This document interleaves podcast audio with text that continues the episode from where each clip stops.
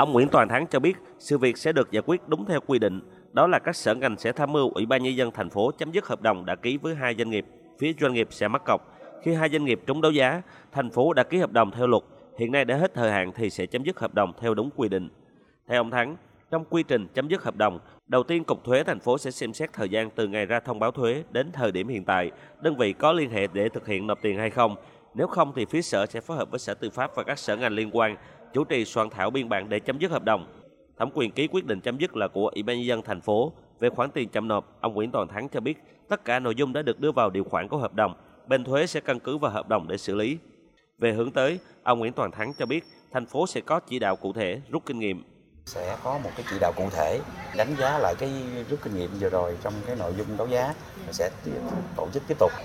Sở cũng sẽ phối hợp với các cái đơn vị sẽ có một cái phân tích cái đánh giá cho nó kỹ phù hợp với cái quy luật của thị trường và đặc biệt là ở các cái đô thị mà đang trong cái quá trình phát triển. Được biết, đến chiều mùng 6 tháng 7, hai doanh nghiệp trúng đấu giá đất tại khu đô thị mới Thủ Thiêm là công ty CB Dream Republic và công ty CB Sinmega vẫn chưa nộp tiền sử dụng đất tổng cộng 7.820 tỷ đồng cho Cục Thuế thành phố Hồ Chí Minh. Hai đơn vị này cũng chưa có văn bản hay thông báo gì liên quan đến vấn đề này, dù đã là hàng chót thực hiện nghĩa vụ.